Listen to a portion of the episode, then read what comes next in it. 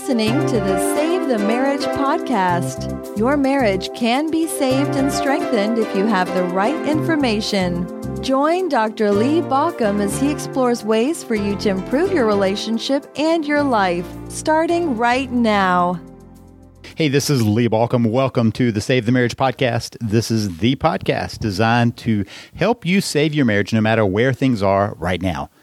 If you're starting out, if you're in trouble. All of those are all falling into the same place where we need to get into a mindset shift and a new understanding of how marriages work, why they work, why they fail, and what to do to get you back on track.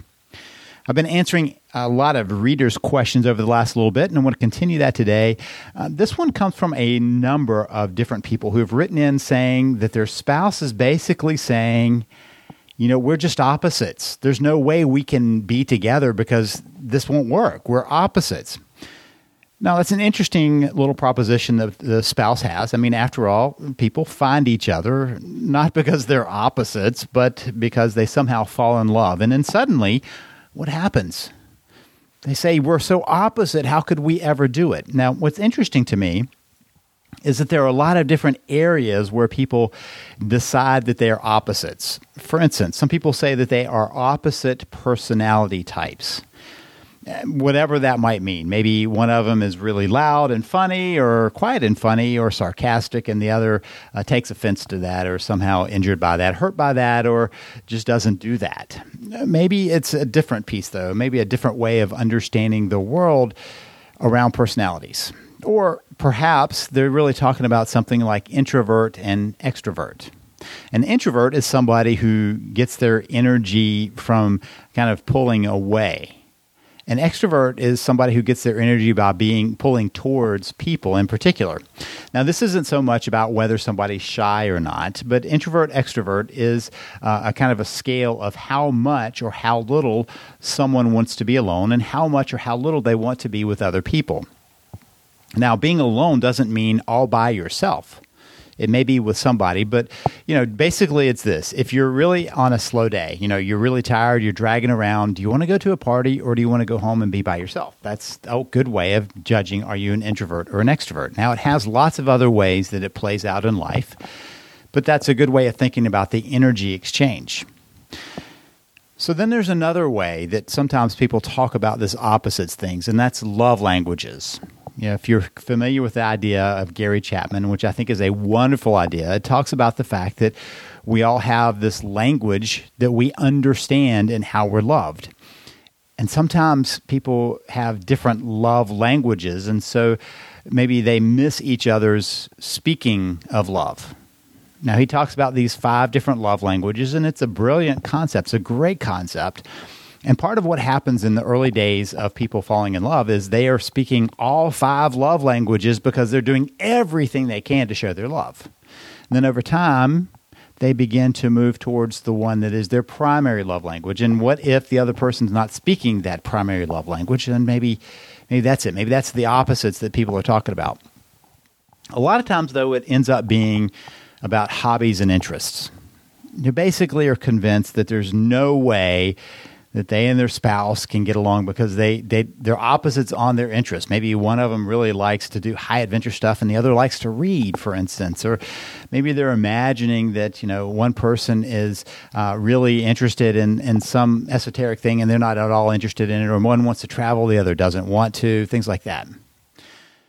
Now, the interesting thing about that is the reality of all of the things I just named is that they're not opposites Let's think, for instance, about personality types. There's no profile that shows people as opposites in personality. They might have different personalities in different parts of their personalities. But whenever we put personalities out, for instance, on maybe between this and this, where are you? It's not that you're opposites, it's how much you are on the scale. Or let's take it even further, where it's maybe a more clear example of introversion and extroversion. Introverts, extroverts. Nobody is at the opposite end, at the very end of extroversion, and nobody's at the other end of introversion. I mean, we're all somewhere on a, a and so if you just think of it more like your height. You know, how tall are you? How short are you? It's not opposite. Somebody who's shorter than me is not the opposite height of me. They're just a different height. And it's the same with introversion and extroversion. Maybe you're at different places on that scale, but that doesn't mean you're opposites. My wife and I both are introverted kind of people, but my wife is more social than I am just by nature. And so she interacts with people. That doesn't mean that she's an opposite of me. It's just that she is more social in interacting with people. She's more comfortable being in uh, groups of people and interacting and kind of, um, you know, making everybody feel comfortable than I am. That's just a difference in our personality makeups, not opposites. Now, my brother is an extrovert. My father is an extrovert. My mother is an introvert. But none of us are opposites. We are just at different levels of that. If you think of the scale of going in two different directions and zero being I'm neither introverted or extroverted, then it's not that you're looking at opposites as much as scale. How about love languages? Well, there are no love languages that are opposites. You can't say that uh, you know acts of service is at the opposite of uh, words of affirmation, or that touch is at the opposite of gifts. They're just different. Or how about hobbies? What hobbies are actually different? Maybe one person likes more exciting things than the other person, but th- that's not the same as being opposite. It's just different. The fact is that many times we have come to kind of decide that things are opposites when they really are not opposites. They're just different.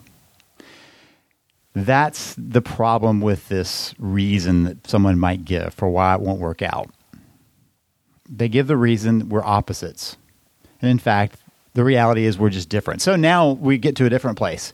Maybe a spouse says, Well, we're so different, that's why we can't ever hold together. And the fact is that anytime you put two different people together, they are going to be, by definition, different. Now, one of the concepts that I talk about in my Save the Marriage system is complementarity. Let's go in a different direction for a second before we come back around to that idea, and that is the compatibility myth. You probably are familiar that for a number of years there are a lot of apps and online coaching or online uh, dating programs that have been designed to find who you're compatible with. And there's a belief that there is somehow a measurement of how somebody is more or less compatible with somebody else.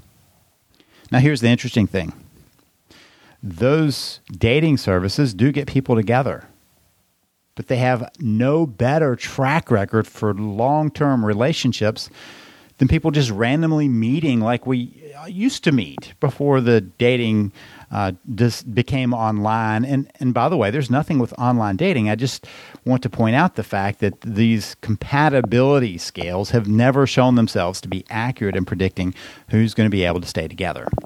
The compatibility myth says the more alike you are, the more likely you are to have a successful relationship.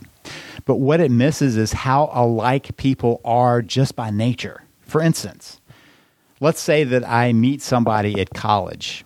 We're already somewhat alike in our outlook, just by where we are. Or maybe I meet somebody. I go to a city and I'm in that city and I meet somebody. We're kind of alike because I'm in that city and they're there too.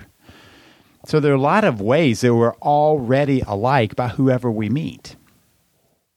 But usually that's not where the interest comes.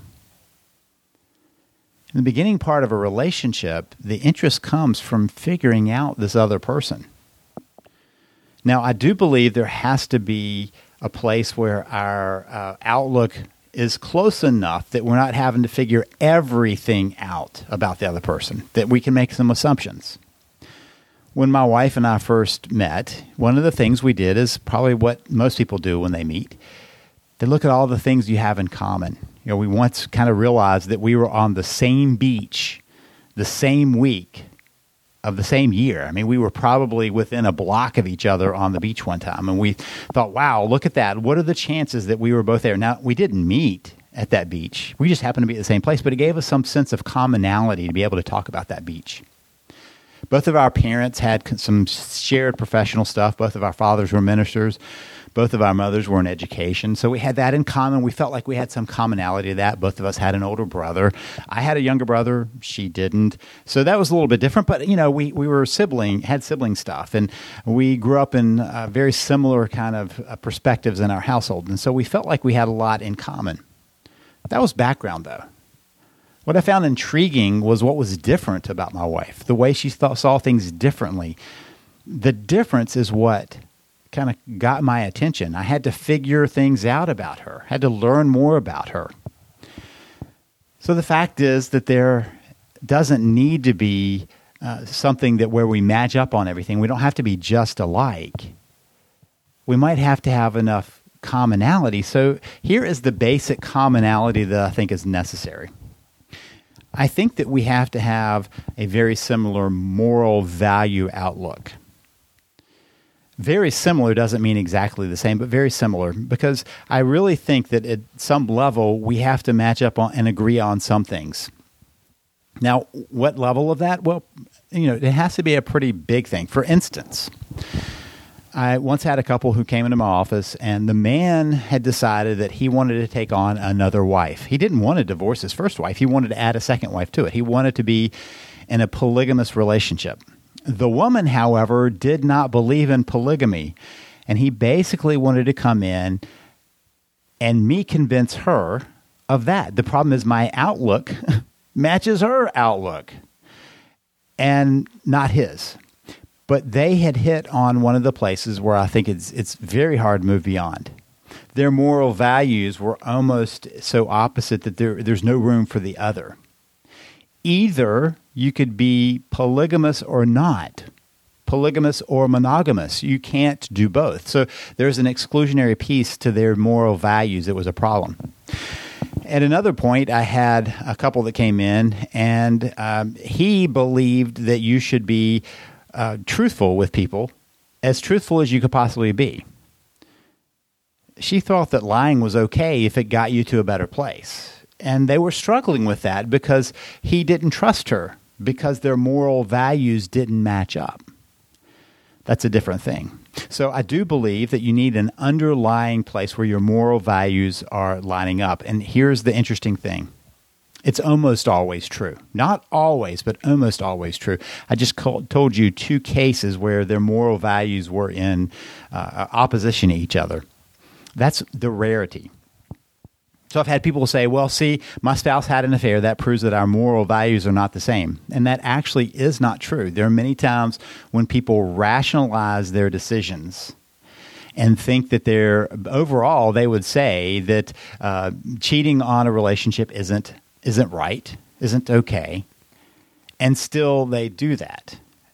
The fact is, that's true for lots of us that say that we believe one way, but we often act another way. I mean, that's just kind of human nature. So we have to be careful about how we set that up. We have to be clear uh, that we're really talking about true, stated, and accepted moral values that we have. And when they match up, we have a basic level of connection with that. Beyond that, there's a whole lot of other pieces that really are not as opposite as we want them to be. Now, there are a couple of what I think are make or break decisions that people have to make before they get married. For instance, I've talked with people where one wanted to have a child and the other did not want to have a child ever. You can't get beyond that. That's not a negotiated out thing. But most of the time, by the time people get married, they've kind of settled in uh, to a, a common approach to life they have a lot already in common. In fact, at that point, it's not about opposites. It's about how do you learn about the differences.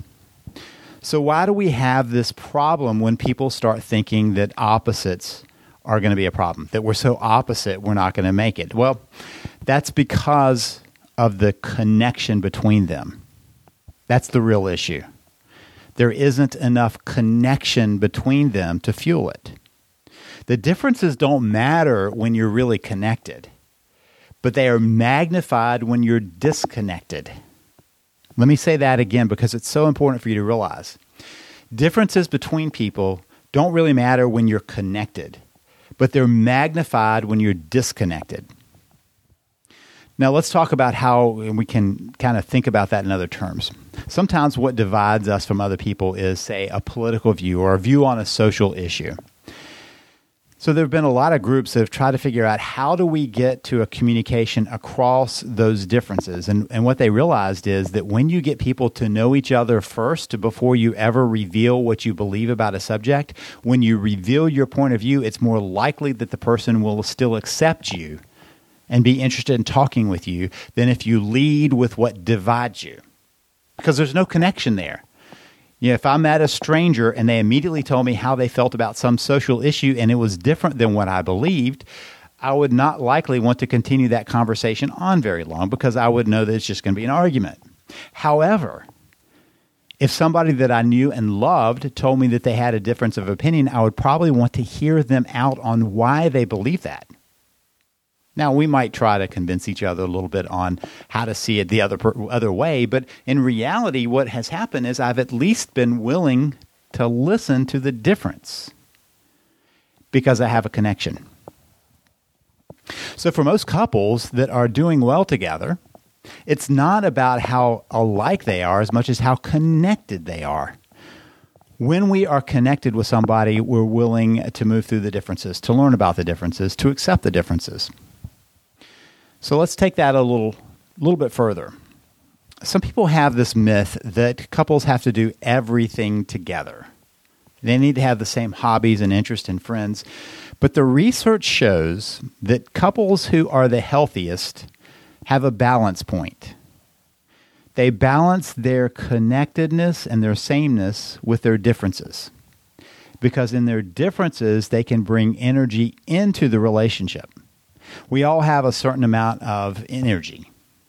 And the question is how that energy is flowing through this. And so there are couples who have so little connection between them because they invest all of their energy outside.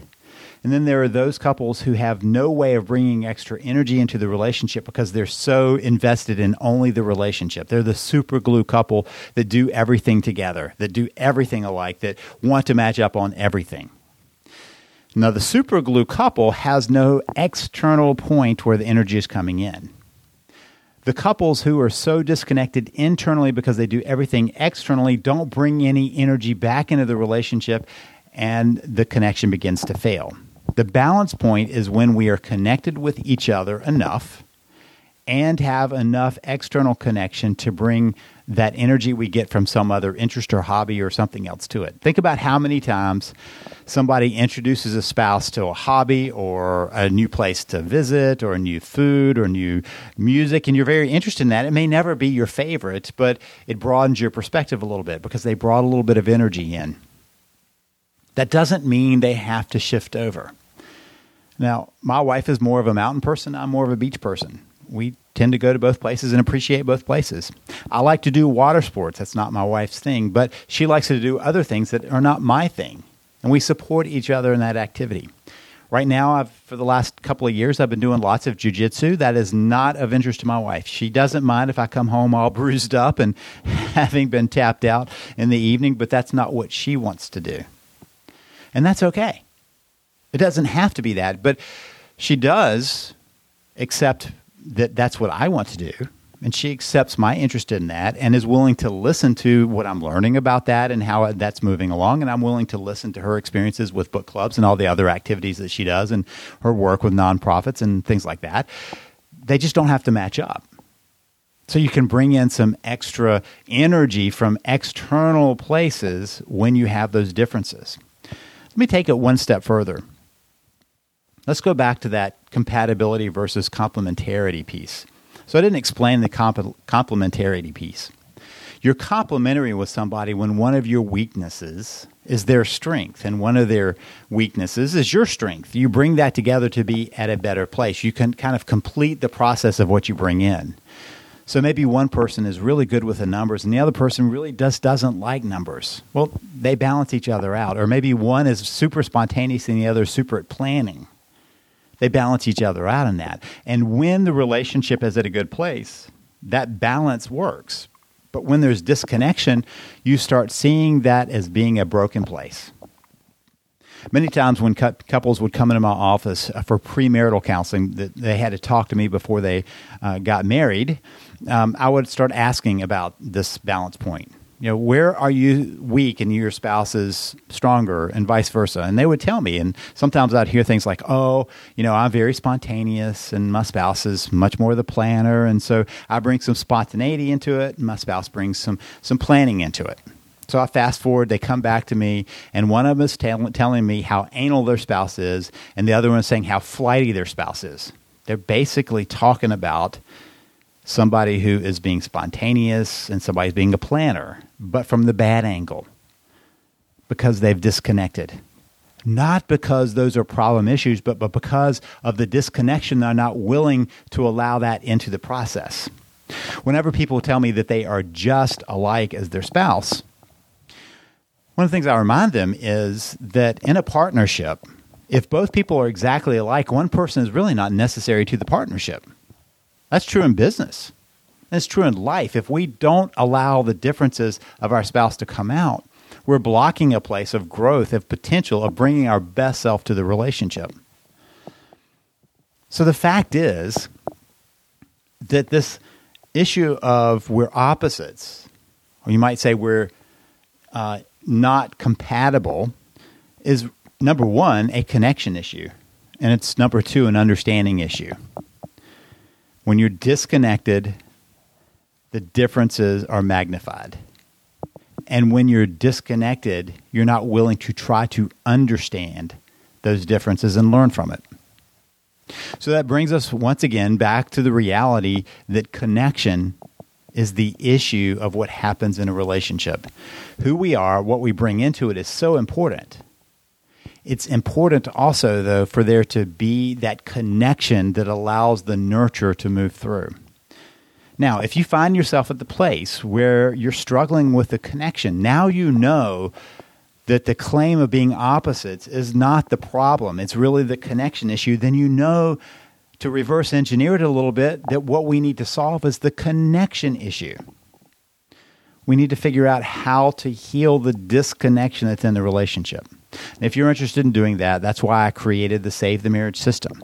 If you don't have it yet, please grab the Save the Marriage System at savethemarriage.com and get started with that. Now, when you grab the system at savethemarriage.com, I offer you a free week of my VIP program. Now, one of the reasons I suggest you do that is because it really gives you some extra resources and extra training that really can help you move a lot faster, a lot more effectively and efficiently. And if things are really bad, that really gives you the extra push to get there. In fact, I talk about understanding space and connection in ways uh, that doesn't invade the other person's space. And that's very important. If you're trying to go from a disconnected relationship to a connected relationship, you have to make sure you move through that process in a way that doesn't cause problems, more, more problems in the relationship. So, the starting point, if you've realized now that the issue is not that you're opposites, but that you uh, have a connection issue, grab my Save the Marriage system at savethemarriage.com. That's savethemarriage.com. Now, if this has been helpful for you and you'd like to help me spread the news a little bit, I would love it if you would leave a review.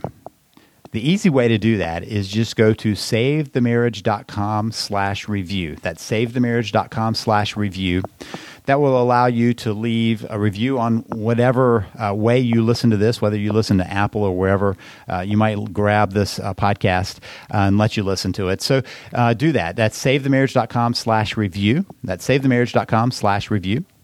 And remember, if you need to heal the connection, head on over to savethemarriage.com and get busy with the system. This is Lee Baucom wishing you the best as you work to save your marriage You've been listening to Save the Marriage podcast. For more information and help, please visit us at savethemarriage.com.